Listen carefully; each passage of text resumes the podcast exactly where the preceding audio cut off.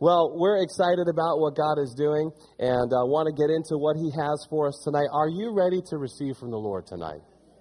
I'm ready as well. Can you do this with me? Can you hold your Bibles high and let's make a declaration of our faith? Say, Father in heaven, thank you for this word. It is the absolute truth, and I believe it. It is your personal love letter to me, and I receive it. It's the answer to my questions and the answer to the world's issues. Lord, tonight, my ears are ready to hear your word. My heart is ready to receive your word.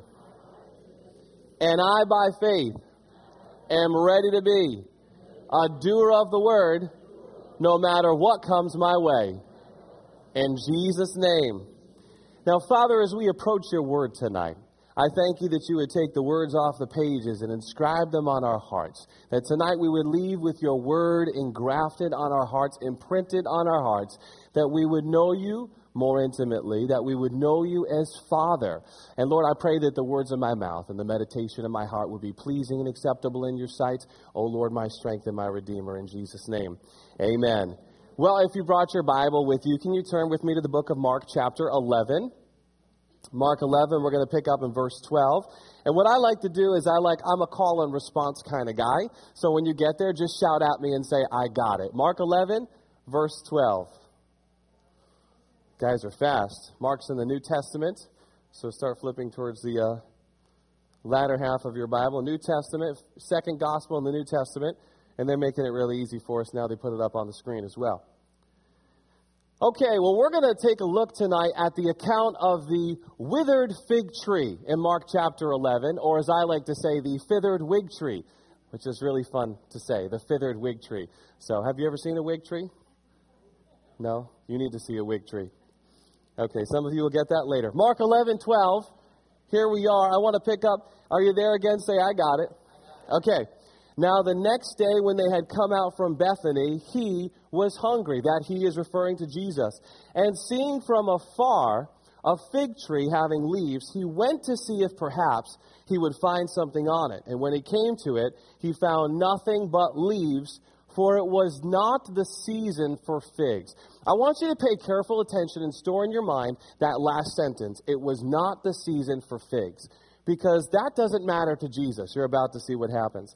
Now, in verse 14, Jesus said in response, Let no one eat fruit from you ever again. And his disciples heard it. Now, it's interesting to me that Jesus, the one who was there when seed time and harvest was established, went to see if there was fruit on a tree when it's not time for the tree to have some fruit on it. And then Jesus says, You know what? Well, no one's going to eat from you again. Well, Jesus, there's not supposed to be fruit on that tree right now. Your father made sure that there's a season for those figs to come. Jesus didn't care that there was a season that it was supposed to happen. He knew his Father, and he knew his word. Well, this is going to get important now. So, what happens is from here, Jesus then goes into uh, Jerusalem and he goes into the temple, and this is where he gets the cord. He starts whipping things up and messing things up and kicking everybody out and saying, You don't know what my Father's house is supposed to be. It's supposed to be a house of prayer. Well, we're going to pick up in verse 20. So, flip down just a couple verses. Now, in the morning, as they passed by, they saw the fig tree dried up from the roots. Everyone say the roots. Now, that's not the band, that's the, the roots right here, okay? Dried up from the roots. And Peter, remembering, said to him, Rabbi, look, the fig tree which you cursed has withered away. So Jesus answered and said to him, Have faith in God. For assuredly I say to you, whoever says to this mountain, Be removed and be cast into the sea, and does not doubt in his heart, but believes that those things he says will be done, he will have whatever he says. Verse 24 Therefore I say to you, whatever things you ask when you pray, believe that you receive them, and you will have them. I love this passage that I began to study a couple weeks ago. The Lord began, several weeks ago, the Lord began to reveal something to me that I don't believe I've ever seen.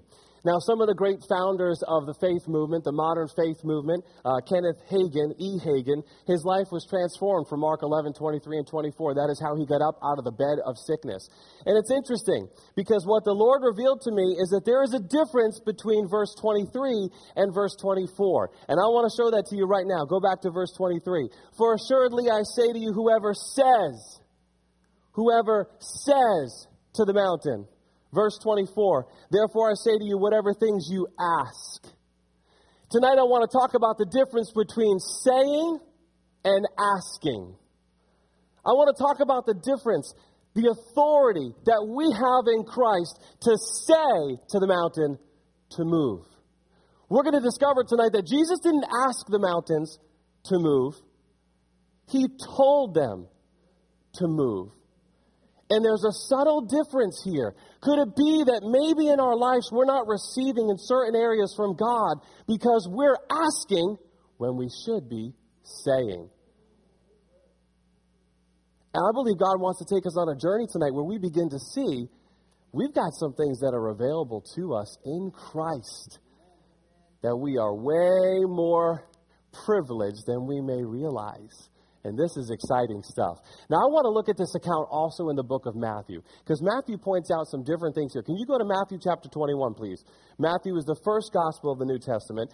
Now, Mark was written by John Mark, who was not a direct disciple of Jesus, but he was sort of a disciple of Peter.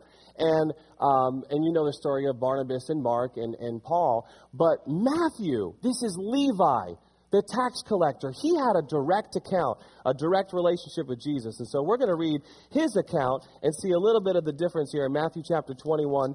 And I want you to go to verse 18. And when you get there, I want you to shout at me. Matthew 21, verse 18. Okay, again, the, the message of the withered fig tree. Here we go, verse 18. Now in the morning, as he turned to the city, he was hungry. And seeing a fig tree by the road, he came to it and found nothing on it but leaves, and said to it, Let no fruit grow on you ever again. Immediately, the fig tree withered. Immediately, the fig tree withered. The moment Jesus spoke those words out, that tree began to wither by the root. Immediately. Now, here's verse 20. And when the disciples saw it, they marveled, saying, How did the fig tree wither so soon? And Jesus said to them, Assuredly I say to you, if you have faith and do not doubt, you will not only do what has been done to the fig tree, but also if you say to this mountain, Be removed and be cast into the sea, it will be done. And whatever things you ask in prayer, believing you will receive. You know, I really want to spend some time focusing tonight on the difference between what we need to say and what we need to ask, because that's where we're going to find our lives as Christians being far more successful than they may be. Say, ask. Check out this. Go over just a couple pages to Matthew chapter 17. I want you to go to Matthew chapter 17, verse 20.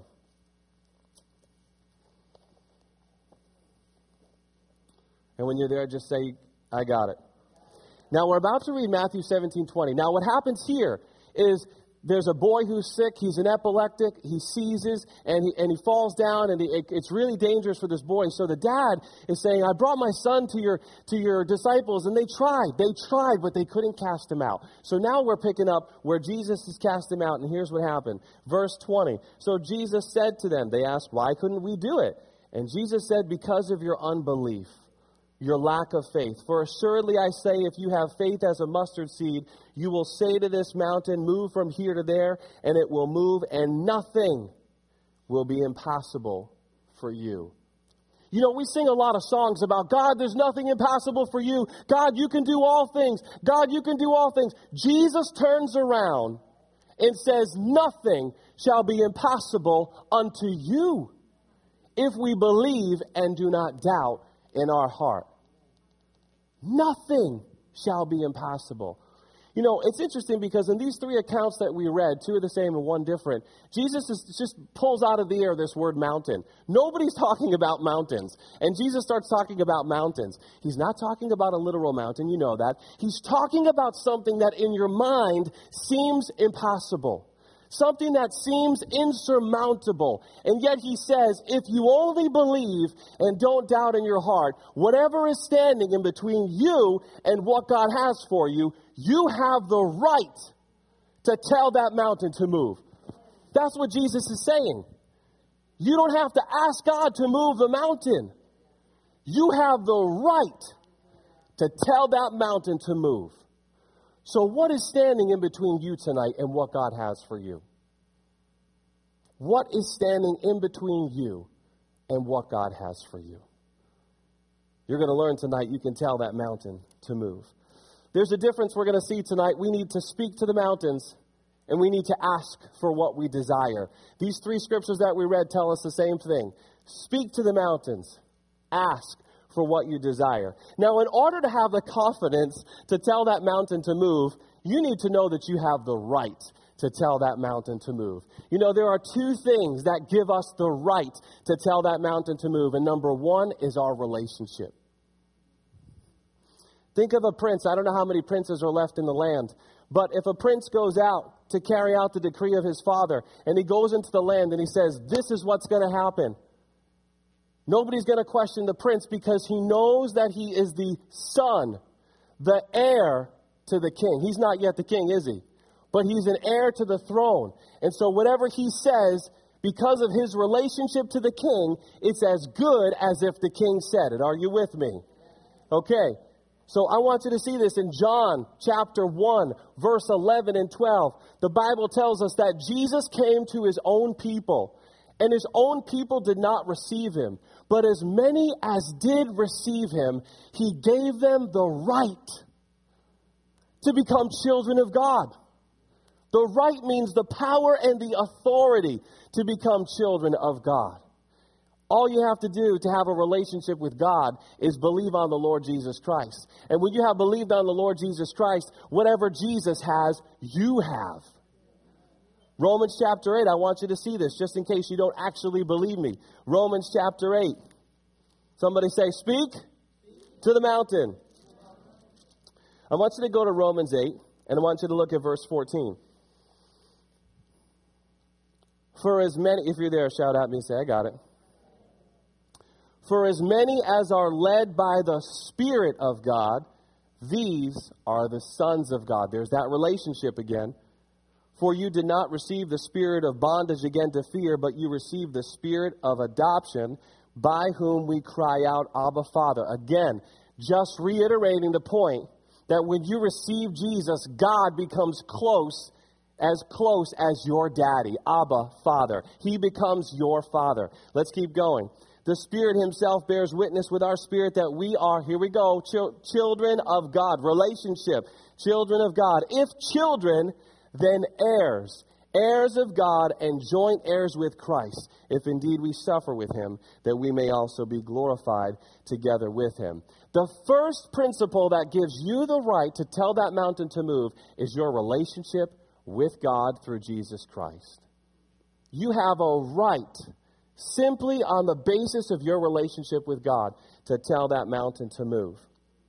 The second principle that gives you the right to tell that mountain to move is your authority. Two things we have here. Number one is our relationship. Number two is our authority. If we can begin to understand that we have a direct relationship with God and we're looking to Him to move the mountain, and He's telling us, I've already made you my son, and everything my son did, you can do. Everything my son said, you can say. Not only have I made you my son or my daughter, but I have vested you with my authority. Matthew chapter 26, Jesus says, All authority has been given unto me. The next sentence, go therefore. That implies that the same authority he had, he has now given to us. People say, oh, that was just for the disciples. No. This same Jesus, who has done all 2,000 plus years ago, has made it available to everyone who would believe on his name. John chapter 17, Jesus prays for himself, he prays for his disciples, and he prays for everyone who would believe because of the word of the disciples. So don't tell me that all the miracles died out with the apostles, because that ain't so. What is the mountain standing between you and what God says you can have? Now, I'm not talking about being greedy, and I'm not talking about being entitled, because sometimes, even in the Christian world, we can develop this sense of entitlement. Like, oh, this belongs to me.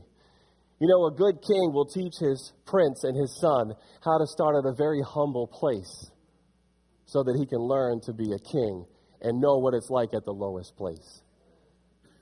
And we need to understand that, yes, we have everything made available to us, but the difference is, not everything we say is going to happen. There are some things we need to ask for. We're going to look at that tonight. I believe the Lord uses that as a humbling process in our lives so that we don't build up the idea that we are entitled to absolutely everything. But we have to learn to humble ourselves and ask of the Lord who will willingly give what we desire. But I believe that's why Jesus is making the distinction. See, the mountain in our lives is an issue that has arisen, that is standing as a wedge between you and what God says you already can have. When he talks about asking, he's talking about desires. He's talking about needs that are coming up. But the mountain is different. And it's a subtle distinction, but it's so important. I want to give you uh, some examples of this because, as you know, again, we're just going to do a simple overview tonight. You've really got to study through your scripture. I want to tell you this you got to know the gospel because you got to know what to say. Whatever Jesus said, you got to say. Whatever Jesus asked, you got to ask. I can't walk you through all the Gospels tonight. That's why you got to know your Word. That's why you got to know your Bible. Our whole life on this earth, we got to study this Scripture so that when the crisis arises, so that when the mountain shows up, we know exactly what to do. That's it, right there. Let me ask you a question. Did Jesus ever have to ask the Father to remove sickness? From your knowledge of the Gospels, can you tell me a time where Jesus asked the Father to remove sickness? No, not at all. Not once did Jesus ask the Father to remove sickness. You do the research later on. Did Jesus ever ask the Father to remove a demon? Not once. What did he do in both cases? He spoke. He spoke. He said, Go. Whatever the mountain was, he told it because he already knew his relationship to the Father. He already knew his authority as a son. You see, you look at this and say, okay, obviously, Pastor Kurt, that's Jesus. But we just read that anyone who believes on the Lord Jesus is a son of God. You have the very same authority that Jesus had, and you have the very same relationship to the Father that Jesus had. I want to ask you another question. Did Jesus ever ask the Father for provision? So, this is a little challenging one here. The scriptures don't give us an account of Jesus asking the Father for provision. Jesus had such a relationship to the Father that he knew what belonged to him. And he just called it. Watch this now. The temple tax. Jesus shows up at the temple. The temple tax collectors are like, hey, you know, does, they say, Peter, does your master not pay the temple tax? And Peter's like, uh,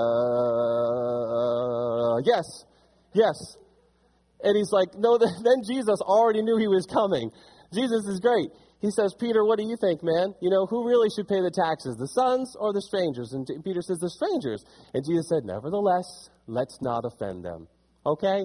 Jesus, here's what I want you to do. Go fishing, buddy. You love to fish. Go fishing. Cast a hook in. The first fish you pull out, guess what? It's enough money to cover you and me. Nowhere in that account did Jesus ask the Father to provide for his need.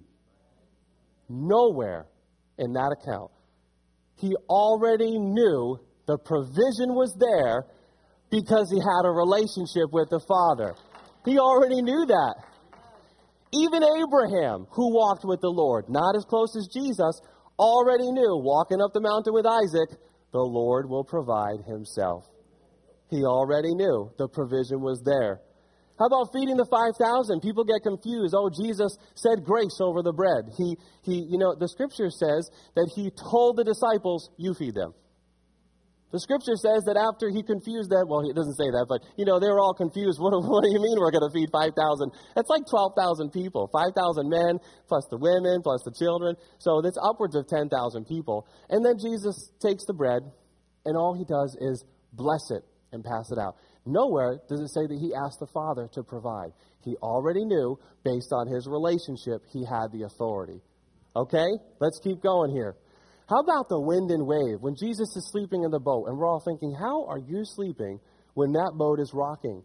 And the disciples are freaking out. The boat's beginning to take on water. And they wake up Jesus and say, Don't you care that we're going to perish? And Jesus says, Why do you have such little faith? I told you we were going to the other side. And he rebuked the wind and wave. He didn't say, Father, you created the wind and wave. Can you, can you have them stop? Can you just, they're, be, they're really being nasty right now. You know, can you? No. He said, Stop. He rebuked it. He didn't have to petition the Father for what he knew the Father had already given him authority to do.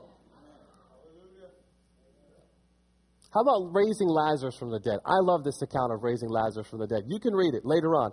You can read it over in John chapter 11. See, people think Jesus actually said, Father, he got up to the tomb of, of Lazarus, and he says, Father, I know that you've heard me, because I know that you always hear me.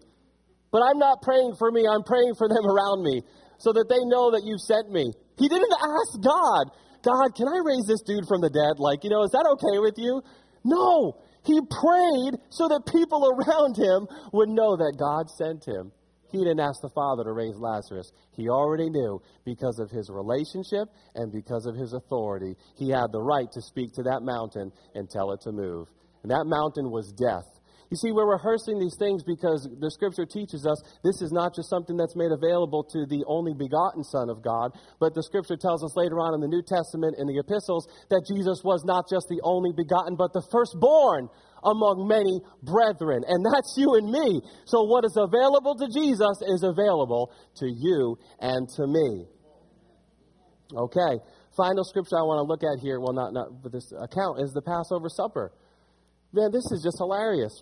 Peter and John are like, Jesus says, go prepare the Passover. Where? He says, go into the city and find the dude, and he'll, he'll show you where to go. Wherever he goes, follow him. Uh, how did Jesus know that? He had such a relationship with the Father. He didn't have to ask the Father, you know, can we borrow this room? You know, can we borrow this room for the Passover supper? It's my last one with my buddies, you know? No. He knew the Father. And so he spoke, This is what you're going to do. We're talking about speaking to those mountains because whatever is standing between you and what the Lord has said you could already have, you need to tell to go. You have the right, based on your relationship and based on your authority in Christ, to tell that mountain to move. Let me give you another personal example about this. Now, my, I love going to my parents' house. When I go to my parents' house, I haven't lived there in about 10 years. When I go to my parents' house, I walk in the door, and you can ask them. Usually, the very first thing I do is open their refrigerator. I, I want to know. I want to know what's in the fridge. Because, see, my parents, they got good food in the house, you know? And uh, we got four young kids, and it's a privilege to have good food sometimes. So I'm like, man, I just hey, mom, how you doing? And the first thing you see in the house is the refrigerator. Now, my parents, the way that they live, it's not just the refrigerator, it's what's on top of the refrigerator. They got stuff on top of the refrigerator, and I love it. They know it's my favorite. So I walk in the door. I actually don't have to ask my mom and dad. Now, if I walk down the hallway, they also have this cabinet, and inside this cabinet is a ton of good food. Now, see, maybe in the beginning when I moved out, I would come back and say, hey, is it all right if I grab a, a drink or grab something to eat? But I have such a relationship with my parents, I don't even have to ask them. I can walk right in their house, open up their refrigerator, and they say, Kurt, you know we don't eat leftovers. Kurt, whatever we have is yours. You know you can have. I'm just like, man, this is great. This is awesome. Isn't that the same thing that God wants us to have? That we don't have to ask of Him because we have such a relationship with Him. We know where we stand and we know our authority. Now, see, I'm going to tell you the real great part. The real great part is this actually has begun to work with my in laws. See, I can walk in their house now that's, that's the really cool part. I don't even ask. I'm just like, man, what do they got? You know, this is great. In the beginning, I was like, hey, you know, can I have a drink? Well, I mean, they know me by now. It's been 13 years. I'm just like, I'm going in your fridge. I love food. Anybody who knows me knows I love food. I'm going in your fridge, and if you have it and I can eat it, I'm eating it. So, but see, that's that's the comfort. That's the relationship and the closeness that Jesus had with the Father. That's the beauty of what he's trying to communicate here to whatever is standing in between you and what God says. God says you can have health. So if there's sickness standing between you and health, you tell that sickness to go. Scripture says, let the weak say I'm strong. Let the poor say I'm rich. God says you can have all things that you need. He supplies seed to the sower and bread for food. He supplies and multiplies the seed you sow, and He increases the fruit of your righteousness. So if there is lack standing between you and your wealth or whatever it is that you need, you tell that lack to go. And you call what you need. Now, this sounds crazy, and sometimes we even get to the place where we build up a sense of entitlement. And I know some Christians struggle with this. They struggle with there's a need that they have and they're not yet seeing it filled, but there's a lot of arrogance there, and there's a lot of entitlement in there. Let me give you an example, same personal example. I can walk into my parents' house and I can open up their refrigerator. However, I cannot walk in my parents' house and go into my dad's wallet. Because that would be stealing, wouldn't it? I don't have the authority, even as a son. My relationship with my father does not afford me the opportunity to walk over to my dad's wallet, open it up, and pull out as much money as I want. At least in my house. It doesn't. I don't know. I don't know if it's okay. Now, with grandkids, this is a different story. That's totally different. But God doesn't have grandkids. And I think that's what happens is we can get that sense of entitlement as Christians when we're not seeing what we desire, when we're not seeing what we want. We need to understand that maybe there's some things that we need to ask for because God uses that as a humbling process. So let's move over now to begin to ask. What We go back to, I want to take you back to Mark 11, 24, so you can see this here. Again, if I was to walk in my parents' house, I don't know, Dad, would that be okay if I just ransacked your wallet? You probably wouldn't appreciate that. Says he wouldn't have a problem. I'm going to try it next time. We'll see if it works. But you know, as a son, I just couldn't do that. I, I couldn't. I couldn't do that because now let me tell you the difference. If I was to ask my dad, say, Dad, I really, I really need a 20 spot. Dad, I need a 100 bucks to put a deposit on something. He would give it like that because he's my father. Same thing with my in laws. You know, God is the same way. But the expectation is that you ask, you don't just take. Because the taking implies entitlement. And even though it's yours, and even though it's freely given, you still need to ask. And I love that Jesus makes this distinction here. Mark 11, 23, we read, and we just talked extensively about saying. But Mark 11, 24, therefore I say to you, whatever things you ask when you pray, believe that you receive them, and you will have them. See, I know my dad's going to give me the 20 spot. I know he's going to give me the 100, but I still, out of my relationship with him, need to ask it of him and not just take it freely. So we talked about in saying there are two principles our relationship and our authority. The difference in asking, the same thing is true. Our relationship affords us the opportunity to ask the Father anything. But unlike our authority, it's the fact that Jesus has made the way for us that gives us the privilege to ask the Father anything. See, when it comes to saying, we have been given a relationship with God through Jesus Christ. We have also been given authority through Jesus Christ. When it comes to asking, we've been given relationship, but our right to ask comes from the fact that Jesus has already made a way. He has already made a way for us to ask. Let me show this to you if you would look with me in the book of Hebrews.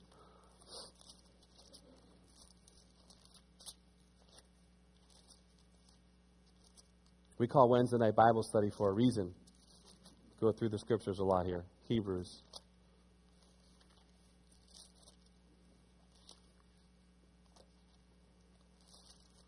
And I want you to go to Hebrews chapter 4.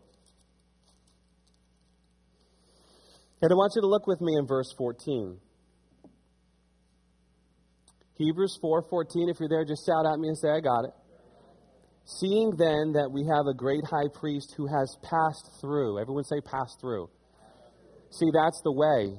Jesus said, I am the way. That's how he's the way. Jesus came from heaven to earth. He went from earth to heaven. He has now created this direct way for you and I to communicate with the Father. That is through Jesus. That's what it's saying. Jesus has passed through the heavens. Verse 15. For we do not have a high priest who cannot sympathize with our weakness. Again, when you see that, that's a double negative. So you need to tell yourself, Jesus can sympathize with my weakness. Jesus understands what it's like to put on human flesh. Let's continue reading. But was in all points tempted as we are, yet without sin. Let us therefore come boldly to the throne of grace that we may obtain mercy and find grace to help in time of need. See, because Jesus has made a way, unlike our saying, we don't have the authority of our own right to come boldly. We have the authority because Jesus made the way. So it's our relationship with God through Jesus, but it is also because Jesus has made the way for us. And I want to just show you this real quick, going back to the relationship. Let me take you over to John chapter 14, and we'll look at John 15 as well. Just real briefly, I want to show this to you. John 14. Jesus is proving that it's the relationship that gives us the power and the right to ask. John 14, 12, Most assuredly I say to you, he who believes in me, the works I will do, he will do greater works than these, because I go to my Father. And whatever you ask, whatever you ask in my name, that I will do. Why? That the Father may be glorified in the Son. If you ask anything in my name, I will do it. Okay, now quickly with me, jump over to chapter 15 and go to verse 5. Are you there? Chapter 15, verse 5. Jesus said, I am the vine, you are the branches. He who abides in me, and I in him, bears much fruit, for without me you can do nothing. Skip down to verse 7. If you abide in me and my words abide in you, you will ask what you desire, and it shall be done for you. By this my Father is glorified, that you bear much fruit. In verse 7, it says, If you abide in me and my words abide in you. Some people have a problem with us saying, You can have whatever you say. Some people have a problem. Oh, well, you're just name it, claim it. You, you can have whatever. Hey, I'm not making that up. Jesus said, You shall have whatever you say. Jesus said it, not me. Some people have a problem with the fact that we can ask God for anything. Well, what if you ask for something that's not God's will? Jesus says right here in verse 7 if you abide in me and my words abide in you, if the word of Jesus is abiding in you, you're not going to ask for anything that's contrary to his will. It just ain't going to happen because his word is in you. So you can have, why are we going through all this? So you can have the confidence that you need to say to the mountain to move and ask for whatever you desire, whatever you need, and it shall be given. Maybe it is we're not receiving more from God and more from heaven because we don't have the confidence in approaching Him. 1 John 5 14 and 15. This is the confidence we have that if we ask anything according to his will, he hears us. And if he has heard us, we know we have what we have asked of him. We are not going to ask for things contrary to his will when his word is abiding in us. So you can be confident in approaching him. You can be confident when that bill shows up. Jesus showed up at the temple and they're like, Where's the temple tax? God knew that bill was coming. All you got to do is call out the provision that is yours for that bill. It's just that simple. When that sickness attacks your body, it doesn't have the right to stay. Now, we didn't cover all the scripture, but you know well enough, if you've been in this church long enough, Isaiah 53, 4 and 5, 1 Peter 2, 24. You know, He Himself bore our sin in His own body on the tree, that we, having died to sin, might live for righteousness, by whose stripes you were, are, is healed. So you have the right to tell that sickness to go. You do. You have the right. Now, I'm going to deal with, in just a couple minutes, I'm going to deal with some issues here. But I just want to give you three examples. Most recently, in the past month, in the past month, we have seen some amazing things happen. There's a woman here in our church who they found cancer in her body. It was skin cancer. And uh, they went and did a biopsy. They took off what they needed to take off. And uh, then they said, We're going to run the, the test and we're going to find out if there's cancer anywhere in your body. So when the woman found out, she goes to Faith Christian Center. When she found out that this, this, they found this cancer in her body, she knew exactly what to do. I want people to pray, but I want them to agree with me. And so what people did who gathered around said, listen, we command. What did Jesus say to the, the, the, the fig tree? Let no one eat fruit from you ever again. And what happened? It dried up at the root. Did you catch that when we read it? It dried up at the root. So we said, in the name of Jesus, cancer must dry up at its root and be rooted out of the body in Jesus' name. Do you know she went and had that biopsy done and they found that there was no cancer left in the body. All the cancer was right there in that single cell that was cut right out of the body. Nothing else. Nothing else. Now, somebody can hear that and say, oh, that's just coincidence. Well, you can sit there and think that's a coincidence, but I know that Jesus said we can have whatever we say. Therefore, if we say it, I believe it happened because we told it to happen. That cancer did exactly what we told it to do because we have a greater authority and we have the relationship. Who is this uncircumcised Philistine that he should defy the armies of the living God? You have no relationship. And our relationship and our authority puts us in that standing, in that place with God. we have the right. That's how we have the right. Second thing came up. My, uh, my sister just had a new baby. a beautiful baby. His name is Abel Wesley. Now they brought the baby home, and when they brought the baby home, immediately the baby started seizing. Immediately. And they just rushed the baby back to the hospital. By the time they got the baby to the hospital, they found out that blood was pooling in the brain, and it seems like there was a malformation. Well, she's my, my sister is a woman of faith. She is a woman of faith, and she said, We're not going to tolerate this. And so she put out the prayer request. Mom sent out the prayer the prayer request, and we just began to speak. I went to see that baby. I knew what to do. This is not about Kurt McWilliams. This is about the Word of God, living and active. It doesn't matter. You do the same thing. I did what Jesus did. You do the same thing. You do the same thing if you believe and not doubt in your heart. I said, Blood, I command you dry up right now in Jesus' name. I'm holding the baby in my arms. I command you dry up right now. And whatever is not working and causing that blood to spill, I command it to stop now in Jesus' name. I'll tell you what, the first day they did the test, they found out, okay, there's some type of malfunction in the brain. The next day, they did a more invasive test and found out, okay, what we saw on test one no longer exists. We don't, we don't know. Baby's going home. Baby's going home. You see, now you can look at that and you can say, okay, well, okay, well, okay, you know, it's just, it just happened, or, okay, and what if, what if? No, no, no, no. Jesus said, whoever says to this mountain, move. Whoever and it has to move. Let me tell you another interesting story that happened to me. We moved in about seven and a half years ago to the place where we're living now.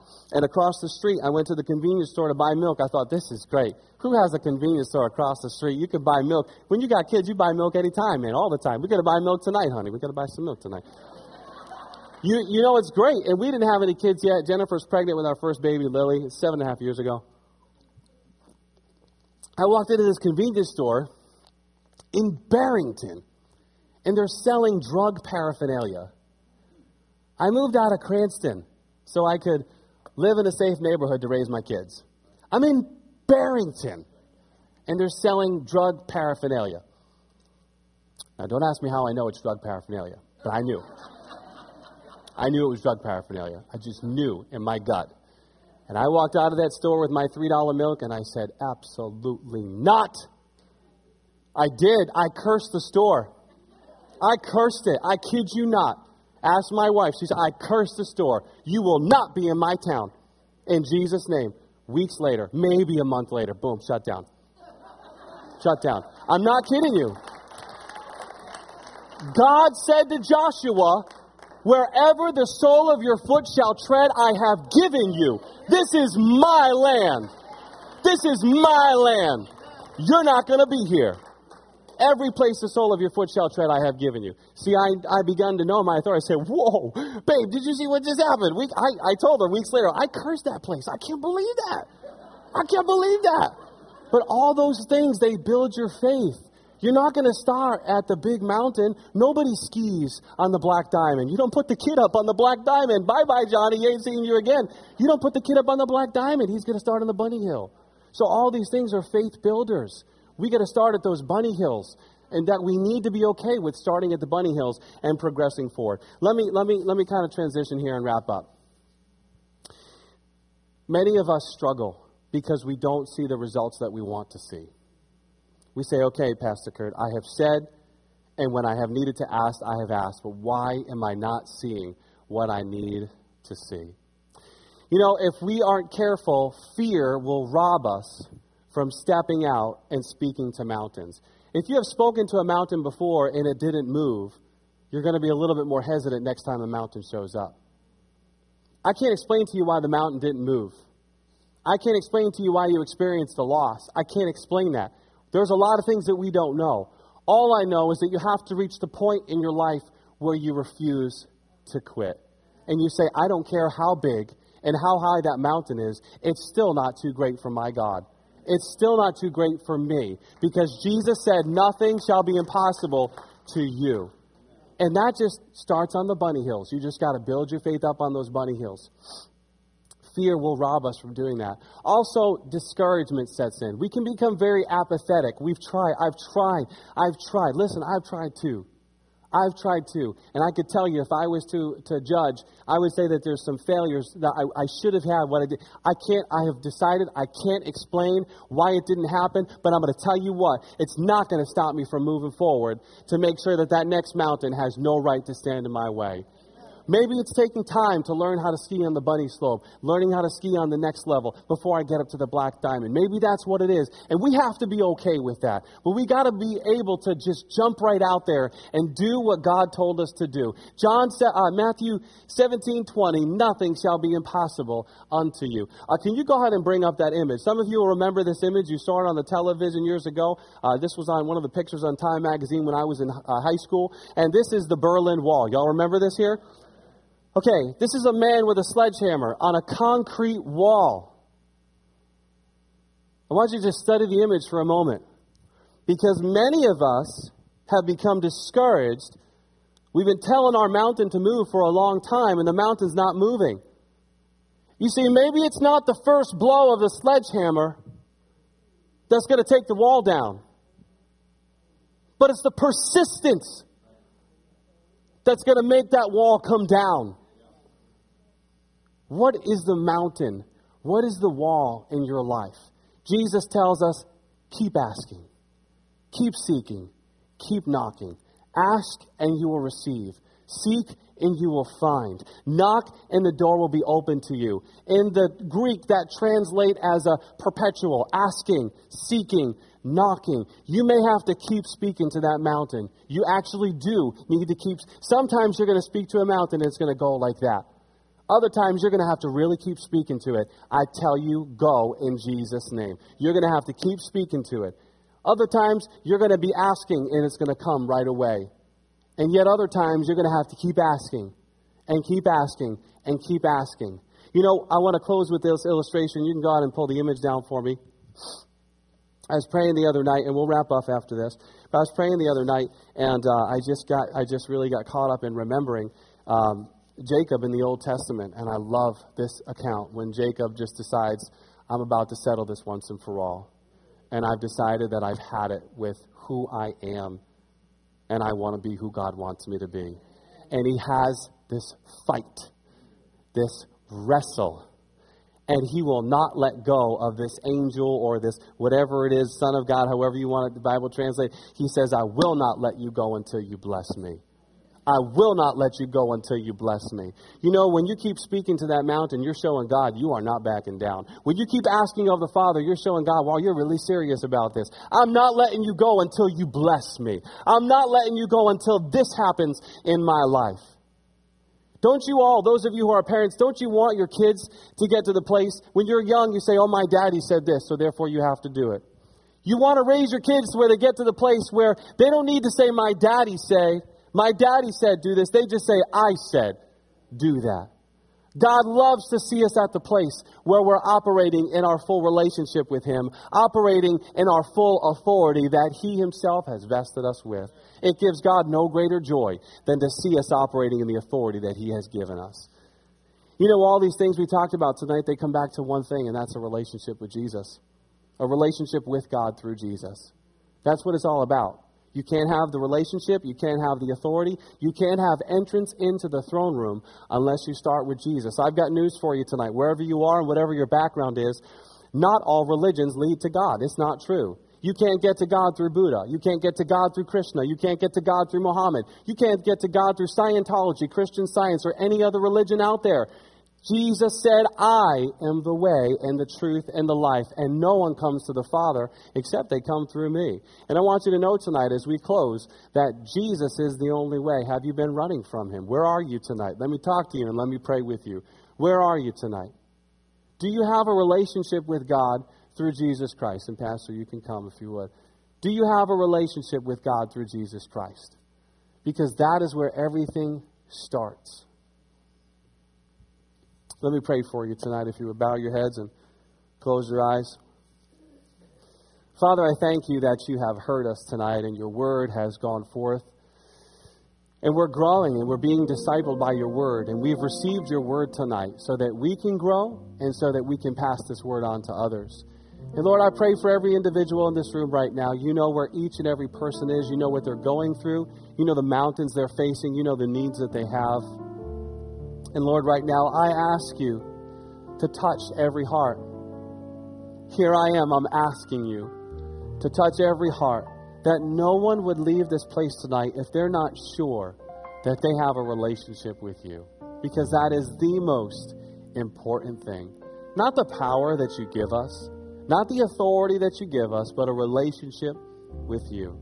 And so, Father, I pray right now, before I give the call, that you would just touch every heart and that everyone would clearly know that they belong to you.